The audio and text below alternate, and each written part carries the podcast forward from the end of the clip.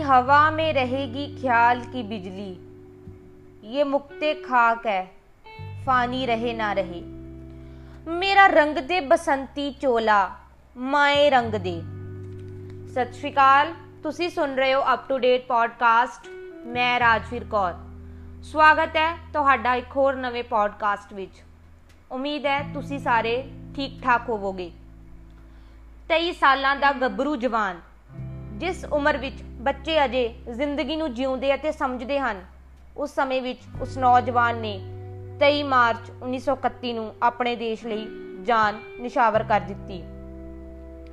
ਉਹਨਾਂ ਦੇ ਨਾਲ ਉਹਨਾਂ ਦੇ ਸਾਥੀ ਰਾਜਗੁਰੂ ਅਤੇ ਸੁਖਦੇਵ ਨੂੰ ਵੀ ਸ਼ਾਦਮਾਨ ਚੌਂਕ ਵਿੱਚ ਫਾਂਸੀ ਦੇ ਦਿੱਤੀ ਗਈ, ਜਿੱਥੇ ਲੋਕ ਅੱਜ ਵੀ ਇਕੱਠੇ ਹੋ ਕੇ ਹਰ ਸਾਲ ਉਹਨਾਂ ਨੂੰ ਯਾਦ ਕਰਦੇ ਹਨ ਅਤੇ ਸ਼ਰਧਾਂਜਲੀ ਦਿੰਦੇ ਹਨ।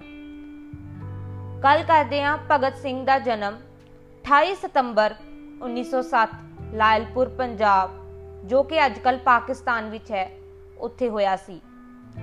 ਉਹ ਬਹੁਤ ਛੋਟੀ ਉਮਰ ਵਿੱਚ ਆਜ਼ਾਦੀ ਦੀ ਲੜਾਈ ਵਿੱਚ ਸ਼ਾਮਲ ਹੋ ਗਏ ਸਨ। ਭਗਤ ਸਿੰਘ ਅਤੇ ਉਹਨਾਂ ਦੇ ਸਾਥੀਆਂ ਨੂੰ ਫਾਂਸੀ British police officer JP Saunders ਦੇ ਕਤਲ ਲਈ ਦਿੱਤੀ ਸੀ। ਭਗਤ ਸਿੰਘ ਕਹਿੰਦੇ ਸਨ, ਤੁਸੀਂ ਮੈਨੂੰ ਮਾਰ ਸਕਦੇ ਹੋ, ਪਰ ਮੇਰੇ ਵਿਚਾਰਾਂ ਨੂੰ ਨਹੀਂ। ਭਗਤ ਸਿੰਘ ਸਿੱਖ ਪਰਿਵਾਰ ਵਿੱਚ ਜਨਮੇ, ਜਿਸ ਕਰਕੇ ਉਹਨਾਂ ਦੇ ਲਈ ਦਾੜੀ ਅਤੇ ਕੇਸ ਬਹੁਤ ਮਹੱਤਵਪੂਰਨ ਸਨ। ਪਰ ਅੰਗਰੇਜ਼ਾਂ ਨੇ ਉਹਨਾਂ ਨੂੰ ਫੜਨ ਨਾ ਪਾਉਣ ਲਈ ਇਸ ਕਰਕੇ ਉਹਨਾਂ ਨੇ ਵਾਲ ਕਟਵਾ ਦਿੱਤੇ। ਜੇਲ੍ਹ ਦੇ ਅੰਦਰ ਵੀ ਭਗਤ ਸਿੰਘ ਦਾ ਕ੍ਰਾਂਤੀਕਾਰੀ ਵਰਤਾਵ ਕਾਇਮ ਰਿਹਾ। ਉਹਨਾਂ ਨੇ ਅੰਗਰੇਜ਼ਾਂ ਦੀ ਜੇਲ੍ਹ ਵਿੱਚ ਜਾਨ ਲੈਣੀ ਕੀਤੀ ਹੋਈ ਸੀ ਅਤੇ ਭਾਰਤ ਦੀ ਸੁਤੰਤਰਤਾ ਆਜ਼ਾਦੀ ਲਈ ਜੇਲ੍ਹ ਦੇ ਕੈਦੀਆਂ ਨੂੰ ਹਮੇਸ਼ਾ ਪ੍ਰੇਰਿਤ ਕਰਦੇ ਰਹਿੰਦੇ ਸਨ। ਭਗਤ ਸਿੰਘ ਨਿਡਰ ਸਨ। ਜਦੋਂ ਉਹਨਾਂ ਨੂੰ 7 ਅਕਤੂਬਰ 1930 ਨੂੰ ਫਾਂਸੀ ਦੀ ਸਜ਼ਾ ਸੁਣਾਈ ਗਈ, ਉਸ ਸਮੇਂ ਵੀ ਉਹਨਾਂ ਨੇ ਇਹ ਫੈਸਲਾ ਨਿਡਰ ਹੋ ਕੇ ਸੁਣਿਆ। ਭਗਤ ਸਿੰਘ ਨੂੰ 23 ਮਾਰਚ 1931 ਨੂੰ ਫਾਂਸੀ ਹੋਣੀ ਸੀ।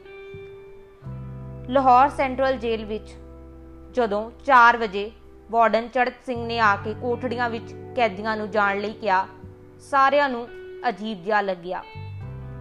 ਉਹਨਾਂ ਨੇ ਸਿਰਫ ਇਹ ਕਿਹਾ ਕਿ ਇਹ ਹੁਕਮ ਉੱਪਰੋਂ ਹਨ? ਜੇਲ੍ਹ ਦਾ ਹਜਾਮ ਬਰਕਤ। ਹਰੇ ਕਮਰੇ ਦੇ ਸਾਹਮਣੇ ਬੁੜਬੜਾਉਂਦਾ ਹੋਇਆ ਨਿਕਲਿਆ ਤੇ ਕਹਿੰਦਾ, ਅੱਜ ਰਾਤ ਭਗਤ ਸਿੰਘ, ਰਾਜਗੁਰੂ ਅਤੇ ਸੁਖਦੇਵ ਨੂੰ ਫਾਂਸੀ ਦਿੱਤੀ ਜਾਣ ਵਾਲੀ ਹੈ। ਇਸਨੇ ਕੈਦੀਆਂ ਨੂੰ ਹਿਲਾ ਕੇ ਰੱਖ ਦਿੱਤਾ।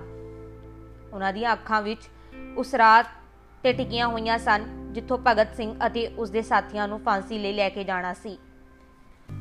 ਭਗਤ ਸਿੰਘ ਨੇ ਜੇਲ੍ਹ ਵਿੱਚ ਬਹੁਤ ਸਖਤ ਜ਼ਿੰਦਗੀ ਬਤੀਤ ਕੀਤੀ। ਉਹ 14 ਨੰਬਰ ਕੋਠੜੀ ਵਿੱਚ ਰਹਿੰਦੇ ਸਨ। ਉਸ ਕੋਠੜੀ ਦਾ ਫਰਸ਼ ਪੱਕਾ ਨਹੀਂ ਸੀ। ਘਾਹ ਉੱਗਿਆ ਹੋਇਆ ਸੀ। ਜਗ੍ਹਾ ਵੀ ਬਹੁਤ ਘੱਟ ਸੀ।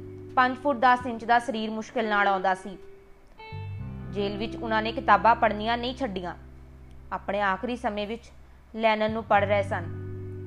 ਉਹਨਾਂ ਦੀ ਕਿਤਾਬ ਵੀ ਹੈ, ਮੈਂ ਨਾਸਤਕ ਕਿਉਂ ਹਾਂ? ਤੁਸੀਂ ਸਾਰਿਆਂ ਨੇ ਇੱਕ ਨਾਰਾ ਜ਼ਰੂਰ ਸੁਣਿਆ ਹੋਵੇਗਾ। ਇਨਕਲਾਬ ਜਿੰਦਾਬਾਦ। ਜਦੋਂ ਵੀ ਇਹ ਨਾਰਾ ਸਾਡੇ ਕੰਨਾਂ ਵਿੱਚ ਪੈਂਦਾ ਹੈ, ਤਾਂ ਸਾਨੂੰ ਹਮੇਸ਼ਾ ਭਗਤ ਸਿੰਘ ਦੀ ਯਾਦ ਆਉਂਦੀ ਹੈ। ਅਸਲ ਵਿੱਚ ਇਹ ਨਾਰਾ ਇਨਕਲਾਬ, ਜਿੰਦਾਬਾਦ, ਮੌਲਾਨਾ ਹਸਰਤ ਮੋਹਾਨੀ ਨੇ 1921 ਵਿੱਚ ਸਾਨੂੰ ਦਿੱਤਾ ਸੀ। ਆਜ਼ਾਦੀ ਦੀ ਲੜਾਈ ਵੇਲੇ ਇਹ ਬਹੁਤ ਜ਼ਿਆਦਾ ਪ੍ਰਖਿਆਤ ਸੀ। ਭਗਤ ਸਿੰਘ ਅਕਸਰ ਇਸ ਨੂੰ ਆਪਣੀਆਂ ਸਪੀਚਸ ਅਤੇ ਰਾਈਟਿੰਗ ਵਿੱਚ ਯੂਜ਼ ਕਰਦੇ ਸਨ।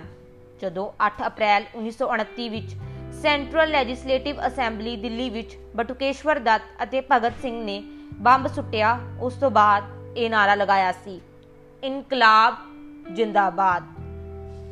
ਇਸ ਨਾਰੇ ਦਾ ਮਤਲਬ ਹੈ ਲੌਂਗ ਲਿਵ ਰੈਵੋਲੂਸ਼ਨ ਮਤਲਬ ਕਿ ਕ੍ਰਾਂਤੀ ਦੀ ਜੈ ਹੋਵੇ।